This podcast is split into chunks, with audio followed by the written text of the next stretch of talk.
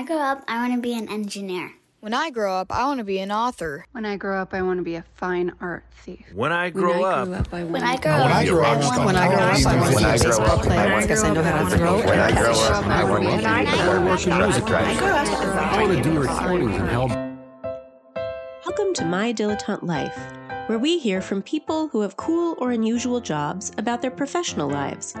I'm podcast host and resident dilettante Hannah Binder. Hi, listeners. It's Hannah. In today's episode, I'm interviewing the creator of Learned League, an online trivia competition. In the league, individual players are matched against other players in daily matches and assign points to their opponent depending on their estimated likelihood of correctly answering questions that range across a variety of categories. We'll use some Learned League specific terminology, including One Day Special, which is a one day trivia competition on a specific topic, a rundle, which is a group that a person belongs to, and they can move up or down in rundles depending on how well they play in a season, a smith, which is the person who creates and manages a one day special or mini league, and a Buckner loss, where a player answers two more questions correctly than their opponent, but still loses due to bad defense.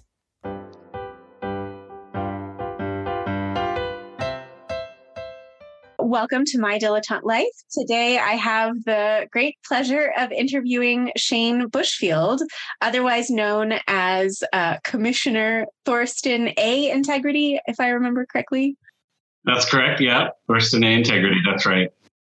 So, um, the illustrious founder of an online trivia league that I am a member of, um, who has provided me with countless hours of spine tingling entertainment as I figure out whether I know various pieces of trivia and whether the person I'm competing against is more or less likely to know it than I do. So, thank you so much, Shayne, for coming on the show. Oh, it's my pleasure to be here. Thanks for asking. Well, just kind of to get started, um, if you wouldn't mind giving me and our listeners kind of a brief introduction to what you do and how you got into it, that would be great. Okay. Well, um, so what I do is I run Learned League, as you mentioned, um, and we could talk for 30 seconds or two hours about what that is, um, because I always find that it takes quite a bit of explanation um, to kind of thoroughly describe what it is and how it works because it's it's a very odd thing just kind of in general to exist and for someone to do as a job. In general it's a it's a trivia league. It's a game. Uh, it's a head-to-head trivia. And so how it started um, if you want me to just kind of go back to the beginning of how it got to this point um, it's kind of a long story so i'll go through it fairly quickly too. But um, it all started in around 1997, I guess, like late 97, I think the timing is. Um, and I worked in a law firm with a bunch of other people. I fairly recently graduated from college. So, you know, we are all pretty young, uh, working in this law firm in this satellite office. And I was running this group of sort of paralegal type people. And we would, um, we were we were doing a job that was very monotonous and mundane, and we also had a lot of free time, a lot of flexibility in our time, um, so a lot of downtime. And so we started playing these different games, and then um, eventually I came up with a, a trivia game, um, which was just basically trivia questions, and then it turned into a trivia kind of head-to-head league with standings and stuff. Kind of a very kind of rudimentary version of what Learned League is today. Um, we didn't even call it Learned League yet. Um, and I played that for a little while, and then um, there was like maybe three seasons of that, and then we sort of all dispersed. I went off to a, a real job, and everyone else went off to real jobs or grad school or or whatever, bigger and better things. And so then eventually, I was in business school a couple years later, um, and I had an internship between those two years of business school. And my project during this internship was to manage a vendor that was developing a web portal um, for the company I was working for. And web portals were kind of like intranet web portals, a big deal in 2000. Um, so what I figured was in order to manage this vendor doing this web development, I needed to know some web programming myself, at least some basic rudimentary stuff. So I taught myself. Um, to do that. And the way I taught myself was by creating a Learned League website. I thought, well, kind of resurrect that trivia league that we we all did. like 20, 25 of us. Um, and I emailed them all and I said, Hey, you want to get back into this? And they said, Oh, yeah, sure. So it was, so it was email, really, really primitive website. So that's basically where learnedleague.com started. Um, and so from that point, it's just kind of a, a steady kind of growth from there. Like, so that first, first web-based season, which I think is Learned League 4, um, had maybe maybe maybe 30 players somewhere around there. And then it kind of grew and grew and grew from there. Like i was doing it uh, while i was working you know just as a hobby for many years and it would grow slowly. Um, and then in 2008 so this is eight years later and still even then it only had maybe just under 200 players. So this was just a thing for friends right? Just kind of like it was really fun to do fun to write trivia questions and for your friends to play them and we had this cool little setup where it was like head to head, right, with points and defense and all that stuff. And so, you know, just kind of, and you know, if you had a friend who would might you think might want to do this, you know, refer them, and then they would join, you know, all that stuff. Right. So here we are, maybe just still under 200 players, and then I moved to Seattle, where I am now, for a job, and fortunately, the job that I took out here, I was still able to do Learned League on the side. So, so I kept doing it. And I kept doing it and it just kept growing and growing and growing. And eventually it started to get to the point where there, there were there were iterations basically. It got to the point where I was this was actually before I left um, for Seattle, where I thought, you know, I, I'm gonna just ask for some money, just kind of help me out with like hosting fees and you know, things like that. You know, and it does take some a lot of time to do this, even as a hobby. Um, and I'm doing it like in so I was on the East Coast, so I was actually doing it really early in the morning. Whereas now a lot of the work is really late at night. But um, so you know, um, so I just have like a weekly fund drive, and those would actually go fairly well. Um, and so then I came out here, and it kept growing, and it got to the point where like I really I think I need to require people to pay for it. And that was a really big step, actually. That was kind of a monumental step in the history of of Learned League and in the history of me as a commissioner kind of as what I do. Um, because I thought that might be the end of it. I thought, you know, people aren't going to pay for this. This isn't a thing, you know, this is a fun thing to do online. You don't normally pay for things online, right? Um, you expect everything to be free, like Learned League was. And so I thought, when I'm going to start charging for it, um, you know, people are just going to leave. Everyone's going to go. And it was a fairly controversial thing when I announced it. There was some pushback and some people got kind of agitated and some dire predictions were made. But the truth of it is that it had virtually no negative effect. In fact, it was positive.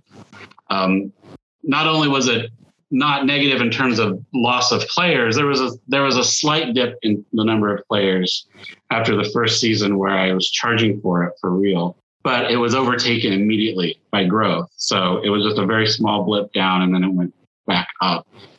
And it also it also had sort of a there's kind of an economic effect to to charging for something um, where it gives it a value that it didn't already have, like it assigns it a value. Um, and that definitely happened. I experienced that with Learned League, um, 100%. And and so, so it kept growing at that point, and the membership model kind of adjusted and to, to essentially where it is today with the different levels. And then, then I was starting to get to a point where like it was growing really quickly. It was getting, it was getting quite big and it was taking up a lot of my time.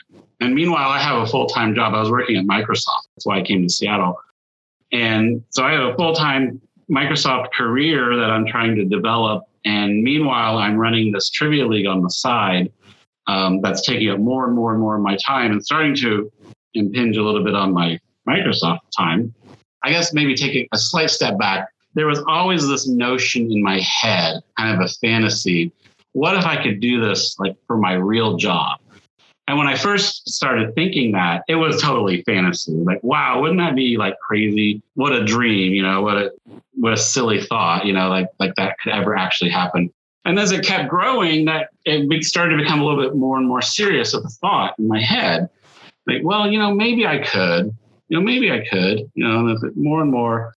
Um, but there's always a thought like, you know, I have a mic, I have a salary and benefits at Microsoft. That's all like very stable um, and you know professional. And so like, why would I think to give that up to start my own trivia league business, right? But you know, as it kept growing and growing, it became more and more real. And in fact, it started getting to the point where it became required.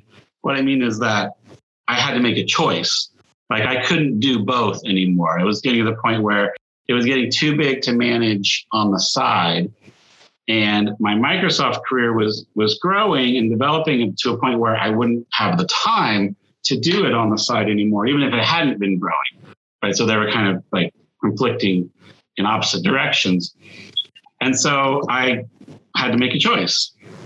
And so when I made that choice, I kind of built a business plan. I kind of built, you know, milestones for myself. Like, well, this is what has to happen at this date, this date. We have to be at this level at this date, or I need to start updating my resume. At this point, if we're not here, I need a new job. I, you know, so on and so forth.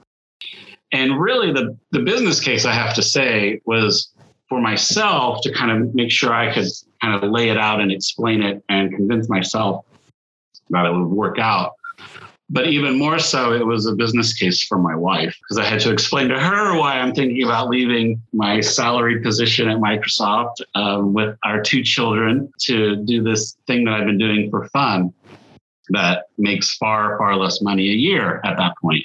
Um, but I convinced her. Um, she she was great. Um, so she went for it, and her name is Amy, by the way. And she she was like, "Sounds good." You know, she understood you know what it takes and what was going to happen. And so so at that point that's when i made that decision. That was 2014 um, and i left microsoft and started doing learned league full time as a commissioner. And here i am eight years later still going. Luckily it was the right decision without without question that's uh, that's amazing, and and I actually I joined after you um, took it to a full time thing. So my first season was in 2015, but um, yeah, incredible to hear um, the development. I, I will say the fact that you built a business case for it and had kind of steps outlined as to what the ideal would look like, but then also what sort of your benchmarks were for deciding whether to continue down the path or look for another job. I don't I don't know. I'm not in your wife's shoes, but putting myself in what I imagine her position was, that's that's really comforting to know that you're not kind of doing this on a whim, that you're really kind of gaming it out to see what that would look like from a fiscal standpoint, from an organizational standpoint. So I'm sure helped you, like you said, kind of with your vision and reassuring her, but also just that way you'd you'd have concrete steps going forward, regardless of of which path things ended up taking and it sounds like things been uh, you know pretty successful to yeah it, it it's been great. I it i i actually you know I, I i mentioned those milestones and they really very quickly were obsolete. They were pretty conservative because i was kind of willing to you know struggle and and and you know work to make it make it happen. But i zoomed past those milestones fairly easily um, fairly quickly what one thing that that happened really fortunate super lucky with the timing is um, fairly soon after i um, left microsoft. So i'm on so it's, i'm on my own now. Like it's it's just learned league. Um, so i'm moving forward. And really just a matter of weeks after that i was contacted by um, an editor at the washington post who wanted to who was a learned league member and wanted to do a feature on on League, and and me wanted to come out to Seattle and spend some time with me and learn about how it worked and what I what I how I did it and all that stuff. And so that happened. He came out. So this was 2014. He came out around the 4th of July, and then I think the article was was um, published in August of that year. And that was a boon. That was a big shot in the arm for the league. And so that was a that was that kind of jump started the growth, which then just kind of continued on from there on the straight line. I think it would have been fine without that article, but that definitely helped to get to exposure. And and when I say it helped, it, it wasn't that it um, it helped by giving Learned League exposure to a lot of people and making them want to join. I mean that that's kind of what happened, but it's not exactly that because you know you can't just join. right? You can't just go to the website and sign up. You have to be referred. And so, well, it's funny. When he was interviewing me, we were having dinner one night. He said, "What are you going to do when this article is published and you start getting hundreds of emails from people wanting to join?" And I, I said, "I honestly don't know what I'm going to do. I don't have a plan for that yet. Um, I have to figure that out." Um, but that didn't happen really. I did. I got a few, you know, maybe a couple dozen people contacted me directly or through the website to try to join, but it wasn't that much. Um, and I think I think part of the reason is that I, I think he did me a favor um, with how he framed the article and that he he framed it in a way that this is a this is a really cool thing that you won't be able to join. Or you know it was fairly clear that there are ways to get in that aren't just like obvious right? So but what did happen a couple of things happened. So people who were who read about it and had never heard of it before were looking for people who were members in order to refer them that's kind of number two but the biggest thing that happened i think that resulted in the growth. And the number one thing was that players who were in the league at the time, and, and at the time there were about a little over 2,000. And so those players, a lot of them at the time, they saw this article and they were energized to share it with their their friends, right? Because it, it had a higher profile. And so the number of referrals spiked that season and, and continued to be high from that point forward. It's funny when when I was um, given my invitation to join. This is kind of cliche, but it sort of had this like Fight Club air to it. Not, I mean, obviously we we talk about Learned League all the time. Uh, I definitely bring it up to other people who seem like they would be the sort of folks who might find it interesting and and um, gratifying to participate.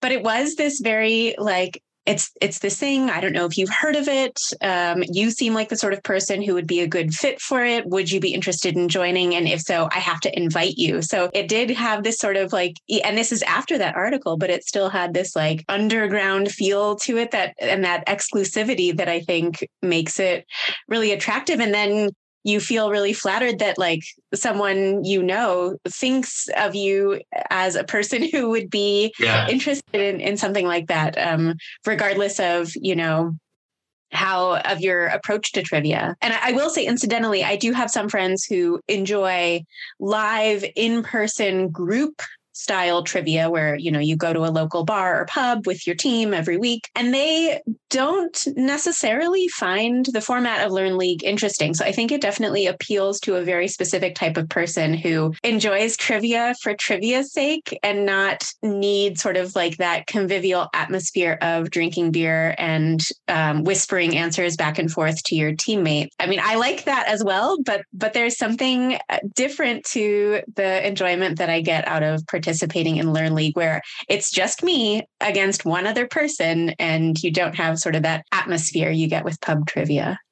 Yeah, you're right. It's a totally different experience. That's that's intentional. You know, there's been like I've gotten all sorts of like recommendations um, about how Learned League could change or add different features or different types of contests to make it more like you know pub trivia and things like that. And I'm I'm not really interested in doing that um, because Learned League is its own different thing. It's not unique. There are other things like it, but it's not pub trivia, um, which is awesome. I love pub trivia. There's absolutely nothing against it, but I like that that Learned League is different than that, right? So it's kind of occupying a different space, and so you know there are not like that's something that I would not ever be interested in is like live learn like a learned League pub trivia, like having you know a aside a different part of the business that runs live events. Like I will very occasionally run a live Learned League contest for some event, like some trivia conference or like some fundraiser here in Seattle or something like that. Those are just kind of one-offs. That's not really part of the business because I, I like keeping it in its own, you know, little niche, right? Separate from because it's a totally different experience. And it's it's not just a totally different experience for the player. It's a totally different experience operating it and I don't suggest I have any expertise in doing that kind of stuff. Pub trivia questions are totally different, not just in content, but just how they're framed and how they're presented. Everything's different. And that's not my that's not my forte at all. like I totally get how some people would like pub trivia or even trivia in general and not like Learned League. That doesn't bother me in the absolute slightest. I totally get it. I have many close friends who are like that. You know, I invite friends to play, um, like very close friends, and they're like, "Yeah, that's not. I don't really like it." And totally fine. I get it. It's a really weird thing. I mean, it's a it's a very specific type of game. Like even in the world of brain games, even in the world of trivia, it's it's really a specific type of thing because it's it's head to head, right? So you you're playing and you you lose a lot.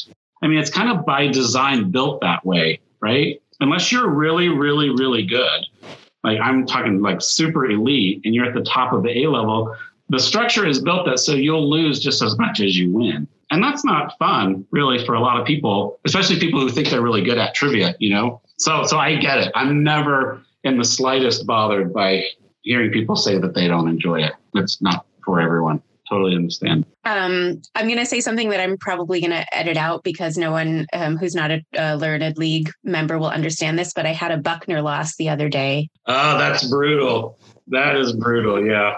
It is like the emotional ups and downs of of the league that um, that make it unique. You know, like it's um, you don't get that necessarily the same sort of like uh, screaming on the on the football field because you missed the last field goal or whatever like and and lost the trip championship you don't get that level of like emotional turmoil i feel like with pub trivia but you do sometimes with learned league so Yeah. yeah Yeah, you do. There, there are there are highs and lows in Learned League in the structure of the league that that are, are fairly unique. Yeah, in trivia. because you know i think a lot of people have an idea of what it looks like to do pub trivia they see kind of like the mc role that um, a pub trivia host plays but as we've talked about then the structure of learned league is, is so different so you as a commissioner what what does your day look like uh, when it comes to kind of the making of the sausage of learned league Well, so that's that's that's an interesting question because my days are very different. Um, there isn't really a typical day. Um, for for one reason being that Learning League is is cyclical. You know, there are four seasons a year, so there's there's sort of a schedule, even if it's not laid out specifically by any kind of plan I've put out. It's just it's just how the cycle of the schedule works. So, you know, there's a Learning League season, and then there's the off season which are one days and mini leagues. And then there's a lot of work to the build up to the season. And then there's the season and then the off season, you know, so on and so on and so on.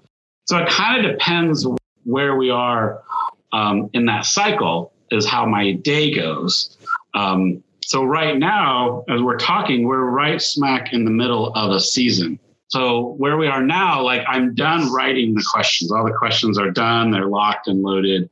So I'm not really thinking about questions anymore. In fact, if I am thinking about the questions, I'm thinking about questions that are like days ahead. So like there are questions in today's match that like I, I haven't thought about those questions in days. I don't think about them until I start scoring them. You know, I'm just kind of ahead of that.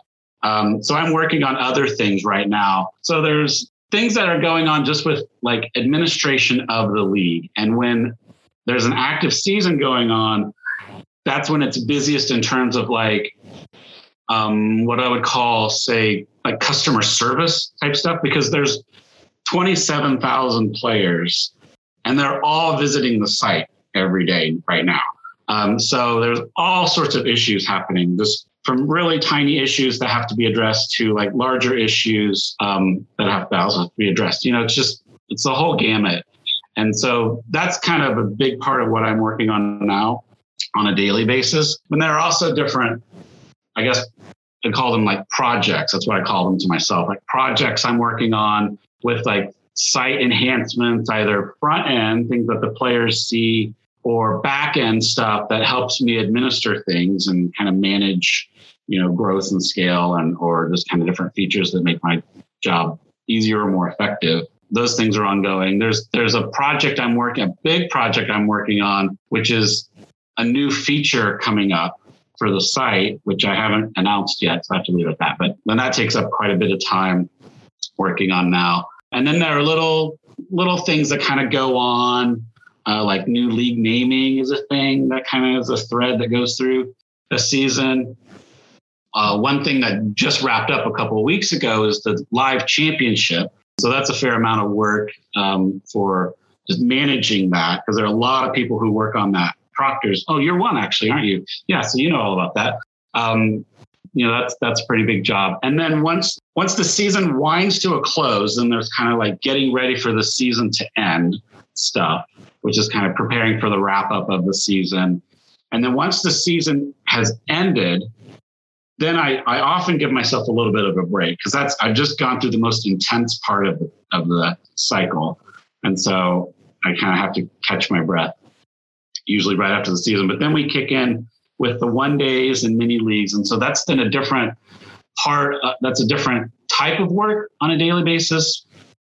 A little bit less of the quote customer service type of stuff because there are just not nearly as many people visiting the site but there are still a lot and and there are also these different contests going on and that's also when i have a little bit more time to do like this kind of project work and making things operate and then once we get about halfway through the off season that's when the season preparation really kicks in um, which is you know getting ready for the new season and there's a lot of work that goes into that writing the questions is kind of the main, most obvious one, but also just preparing, you know, the different things that have to happen. There's a lot of just the way that the league, the nature of the league, a lot of it is still kind of manual just because, you know, I can, I can automate how things run, but like the setting up of things, there's a lot of manual, many manual aspects to it because, well, a big reason is because things aren't totally 100% predictable in terms of like how many people return and how many people join, you know, rookies and things like that. So there's a lot of tweaking that kind of has to go on on the edges. It takes a lot of time. And then there's a big day that happens. It's now the Friday before the season begins. So the registration period ends on a Thursday at the end of the day. And then so a season starts, let's say season starts on Monday. The previous Thursday is the last day to register. And then that Friday is a really long very intense day for me here in my office because that's when I'm setting up the new season. So I'm setting up all the leagues, nearly a thousand or over a thousand now rundles, uh, which are the divisions, right? And setting up, and there's a lot of manual work that goes into a lot of that stuff because of what I just said with people coming and going. Um, so like the promotion and relegation zones kind of have to be tweaked for all of them uh, for example, an A rundle always has at least 26 players. And so if there are a few players in an A rundle that don't return for some reason, uh, which always happens, there um, are spots available and I have to fill those. And so there's just a lot of work. And keeping branches together in divisions requires some tweaking. And, and I have lots and lots of different tools to help me with this, but it's just, it takes all day to get that all set up. And so usually about seven o'clock in the evening is when I wrap all that up and and that's it. And then the season is ready to go. Everything's loaded, and then we move over to the new season. And and so the beginning of the season is very intense. It's died down a little bit now that we're in the middle, but the beginning of the season is intense. A because there are lots and lots of new players. So you know, there's kind of the onboarding of those folks. Um, sometimes there's some issues, and and just like new season stuff. You know, people haven't been on the site in a while, and so they password is messed up or whatever, you know, thousand different things. That's kind of how it works. I rambled a bit. I don't know if I answered your question or not. Yeah, I guess one one thing that came to mind while you were talking about this, you know, I know I've seen, especially over the last um, maybe year or two, it seems like you have been able to incorporate volunteers to help with some aspects of things. So people who can answer questions that, that folks might have. Yeah, the, the proctoring or, or testing of um, you know one day one day's special things like that but would you say on the whole it's still really just a one man shop like are you able to significantly depend on help from others or does it really all fall on your shoulders? It's definitely not a one man operation. Um, there are many many things that there are volunteers that do things on the site um, because it's like I, I, I basically solicit volunteers for things that are fun to do and or that you would get like you know applause and like you know like crowd appreciation for so like the, the main thing is like like authoring or smithing, we call it um, one days. You know, that's fun. That's a, a lot of people want to do that. There's always way, way more proposals than spots in the calendar for that. Um, but then there are also jobs that are neither of those things that I don't think they're fun. They're jobs that I've done in the past that are not fun. Like one example of, of that is one day scoring. Um, so every day in the off season or every most days, there are a few one days, from like three to sometimes there are many as five. Um, so I have a team of people who do that scoring. Like there's a module that I've set up on the site, so it's not automated, but it's like available technically, I guess. Um, so they do that. They, they do that scoring, and so I rely on them totally. The, those one days wouldn't happen now without that scoring team, and so they're really vital to that happening, and they're they're really important, and they do a really really good job. So they so they get paid for that. So that's a job that I paid for, and that and along those same lines, proctors for the championship. Again, that it wouldn't happen without you folks. And it's a really important job. And it's really vital. And it's done really well. It's very effective. And so that's another job that I pay for. Um, and so there, you know, there are things like that. But there are lots and lots of people that contribute to the Learned League website in one way or another that are important. Well, and I, you know, I'm thinking, I'm just sort of looking at it from my perspective. Um, I get the impression that a lot of us who do participate in Learned League are very passionate about it. People can say it's an online trivia league. Like, what's to stop people from just looking up answers? And I think probably the vast majority of us would be appalled at that thought. Um, you know, don't don't cheat, don't forfeit. Like we have some some golden universal rules that I think we all um, respect because that's what makes Learned League have value. And I, I appreciate that you clearly appreciate the work of those who support Learned League in, in various capacities. But I would imagine a lot of people would do it anyway, just because they recognize that we're a community and that it's asking a lot of you to sort of do this superhuman effort on your own. And if we want to continue to reap the benefits of enjoying online trivia, head to head trivia, then we also need to contribute as well. Well, I love hearing that. I mean, that's great. That's that's definitely kind of the the culture and the the system that I'm striving to build. You know, because it's it's definitely important. I mean, there was a time when I did everything, um, and it was not as good and not nearly as large. So, you know, so in order for those things to happen, it, it requires, you know, lots of community input. That's for sure. You um, obviously have a lot of then sort of email based and probably request based uh, interactions with people when stuff goes wrong or people aren't sure of something. What types of interactions are you able to have with Learned League members beyond just the I can't remember my password or I don't know what to do in this situation type interactions? Yeah. So when you mean so, so I do have lots and lots of interactions with Learned League members in the way that you describe, um, sending me messages or or you know reports of issues. So I so how do I say this? So so the the job that I do is very isolated. So it's just me. Like you're looking at me here in my office. So it's I don't think anyone has been in this office in a year except for me. Um, so it's just me here, and the only interaction I have with players is the way you just described is electronically um, I, I don't ever see them in person. Um, and you know i don't call them on the phone or anything. So so it's simply that. And it's also especially right now like we're right in the middle of a season. So it's it's a lot of interactions like many many dozens a day. It's not hundreds. And they're they're virtually all negative in the sense that they are either dealing with complaints or dealing with issues or dealing with problems, which is natural. I mean, of course, you contact the league when you have a problem. So, you know, that's not like, you know, any kind of judgment there. But that's just so that's the interaction I have with players.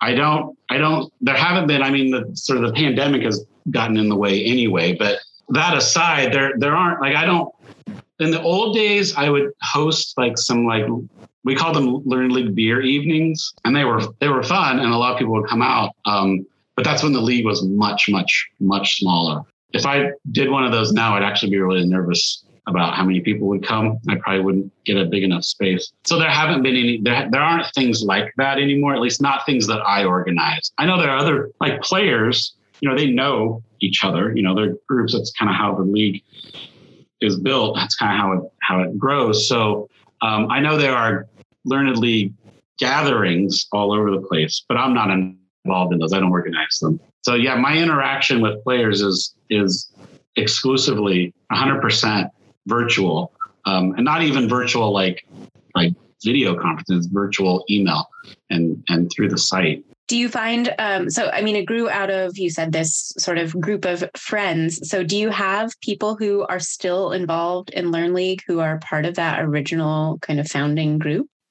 Yeah, there are not very many, very few, but there are a handful that have stuck around. Yeah, they're the long timers. You see their their name. There's so there's a section on the website of all time leaders, and if you go to that page and like all time leaders for games played, matches played, that's that's who it.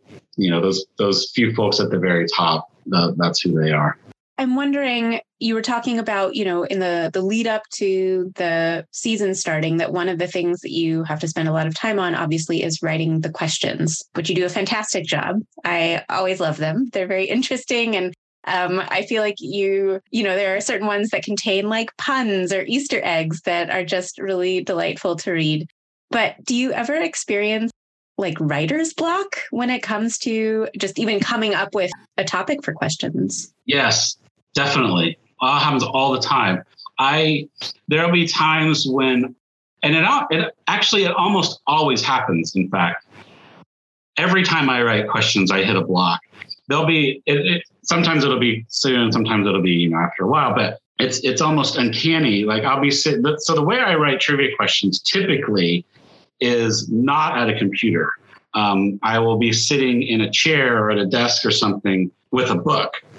And that's usually kind of where the ideas are generated. And then I'll write down kind of a rough draft of a question um, on these little pieces of paper that I have.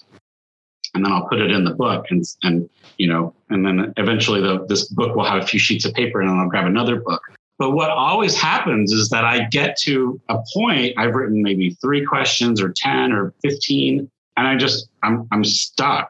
Like I'll, I'll, I'll find a topic that, oh, I want to write a question about this. That's a, that's a good answer to a question, or that's a good subject of a question. And I'll just, I'll just write and write and nothing works. Like I can't get it to, I can't get my hands around it properly. I can't get it to be interesting or I can't get it to be like available. Like what I mean by that is like easy enough, you know, all sorts of different things. Like, like I can't make it about anything but asking for this guy's name. And that's just not interesting enough or all different sorts of reasons. I just can't get. And so I just throw it out like, okay, I'm moving on. And then once that happens, I just, I can't move on and I'm like stuck. I just can't find anything else. And I, I just have to stop.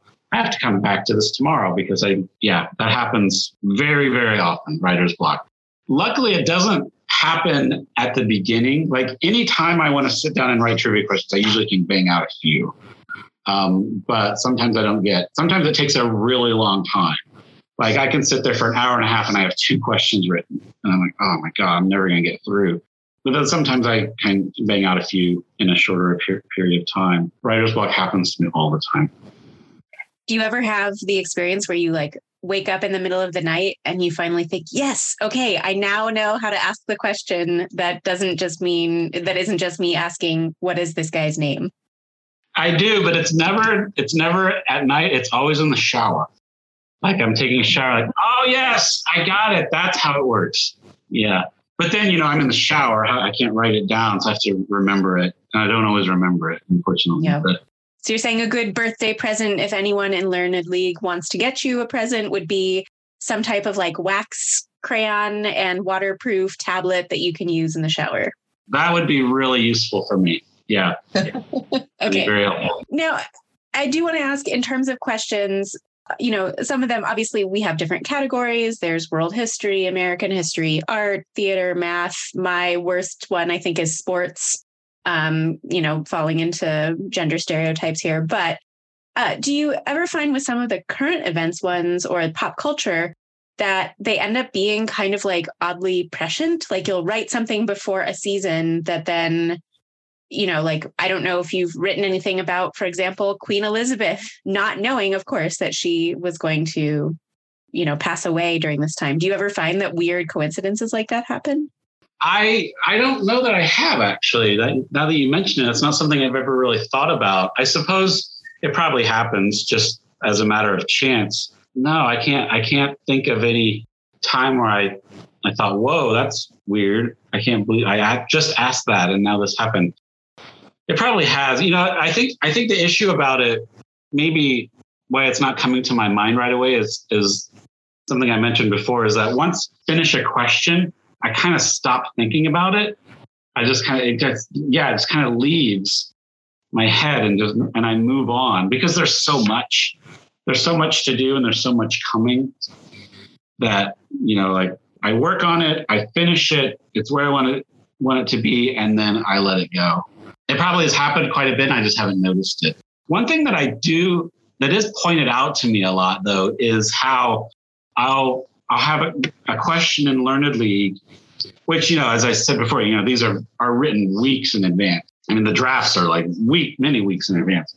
Uh, so I'll, there'll be a question in Learned League, and then somebody will, will say, Did you know that there was a question on Jeopardy tonight or yesterday or tomorrow? You know, or like the exact, you, they, you asked the exact same thing. And of course I didn't know. It's just weird how those things pop up. And it happens fairly frequently. It's, it's kind of weird how these coincidences pop up. Well, and now that you've mentioned Jeopardy, of course, that means I have to bring up uh, some of our most renowned members. When whenever I'm introducing Learned League to other people, you know, especially in the states, uh, one of the first things I tend to say is, you know, it's it's uh, the online trivia league that Ken Jennings participates in. So, yeah. um, I, you know, I don't know. That's probably something that you hear an awful lot from people, but sort of like the more illustrious members of of the league, whether they're illustrious or notorious because of their trivia knowledge or for other reasons. Like I think was it Mark Meadows? So I'm not technically at liberty to reveal players in yeah. the league, right? Um, so so so I can't tell you who is in the league and who isn't. Um, but I can tell you there was a public report about Mick Mulvaney that was online. So that's, I'm just mentioning that that report was written. I'm not telling you that he is or isn't in the league officially. well, and you know, it's it's one of those things where um, I I think about how you know I, I definitely see some really creative player names on there, and I know uh, there are some people who have very yeah just kind of forgettable or common names and they you know can kind of maybe disappear into the woodwork a little bit. But uh, for other folks it's not as easy to to do that. Did you know that my dilettante life is on social media? Follow the podcast on facebook instagram and twitter to get new episodes and blog posts along with other content the Twitter handle is at Dilettante Life, and on Instagram, it's at My Dilettante Life Podcast. Remember, dilettante is spelled D I L E T T A N T E. Once you've liked or followed the show, please share with your friends. Now, I have a, a, couple questions that are maybe more relevant for pre COVID era, but I was just, you know, I was thinking when you, let's say, go to a party and one of the first topics that often comes up when you meet new people is, oh, so what do you do for a living? What, like, how do people react? And also, how do you introduce, like, how do you describe in that sort of opening conversation with someone what you do for a living? Yeah, that's a great question because this just came up uh, a couple of days ago. Um, I had a friend in town and we went to a baseball game and he brought a couple of his colleagues um, who who who were in town with him for business, and so they were asking me what I did for a living, and and I so I, I I struggle with this all the time, and I was as I was telling them. So my friend knows what I did, so I was kind of like talking to them with him and say, you know, it's this is tricky because for a lot of people it takes quite a bit of explanation to describe thoroughly like what, what I do, what my job is. And even like a cursory explanation of it takes a little bit of detail. So a lot a lot of times when I right after I left Microsoft, and for quite a while after that, I would always start off my kind of my description of what I do. I would always start it off by saying that I recently left Microsoft. And even sometimes I would even say I recently retired from Microsoft. And the reason I did that was to sort of signal what I'm about to explain to you is legitimate. It's a real thing. It's not just, I'm not just some like fly by night kind of do a different thing every month and this is what I do now, you know, because I've, I always, I was always nervous about like, you know, the legitimacy, like the seriousness of it, you know, like I was a professional and now I'm not, and I mean at least not in the way I was. So so that that that's something I've always struggled with, and and I and I always feel like I'm overly self-deprecating about it because I don't want to give a negative impression of it. So so it, it is tough. But what I what I usually start off by saying, I no longer say I recently left Microsoft. That was eight years ago, so that would pretty much be a lie now. So what I what I say to, to lead off is that I run a web-based business. And so that like kind of starts it off on our, all right, okay, it's a business, web-based business. People kind of understand what that means. And then I say it's a trivia business. And then they're often intrigued, like, oh, trivia, especially people who are kind of into that. Like, oh, I wonder what that is. And then I say it's a trivia league. It's a it's a membership based online trivia league. And the majority of time, people are really intrigued by that um, because that's not something they've ever heard anyone say before. So there's always a lot of questions. And then, so sometimes I like leave it at that. Like, is that sufficient or do you want to know more? Sometimes it's, oh, okay, that sounds interesting. And then that's the end of it. And then they say, I'm an attorney or I'm an Very often it's not enough because they have questions, because that does lead to many questions. Most people have never heard of that before. So so then, you know, I'll start answering their questions, and the questions could be any sort of thing. Like the some sort, a certain type of person, the first question is, "How does it make money?" Um, for another type of person, the question is, "What kind of trivia?" For another type of person, "How does it work? How does it operate?" You know, what do you do? That you know, so so it kind of goes into eighty different directions from there, based on the response I get. That's kind of how I introduce. It. Now, an important question Are you, as commissioner, allowed to extend invites to new referrals if someone meeting you at a dinner party says, That sounds interesting, I want to join? Well, yeah, I'm allowed. I give myself permission to do that. but you know, I don't do it very often.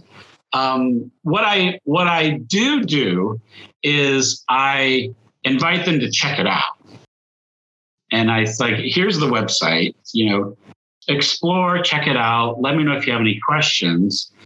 And then if you're interested, let me know. And then, you know, I, I'll extend an invitation or I'll refer you basically, and then you can join the wait list. So that's how that works. But it's not very often, actually. I mean, I'm just thinking on top of my head, I probably have, there are probably maybe three or four over the over the last year and a half or two years that I've referred essentially.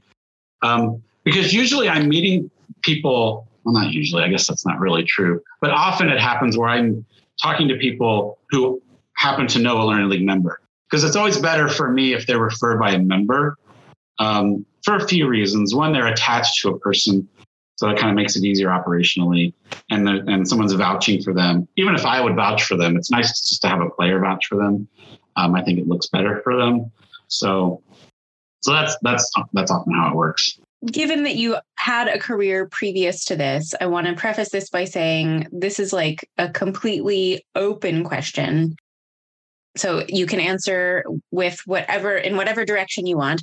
If you weren't doing what you do now, what would you be doing instead? The easy answer to that is I would probably still be working at Microsoft. Um, because um, I there's no other reason why I left um, other than Learned League. So, you know, everything was going fine.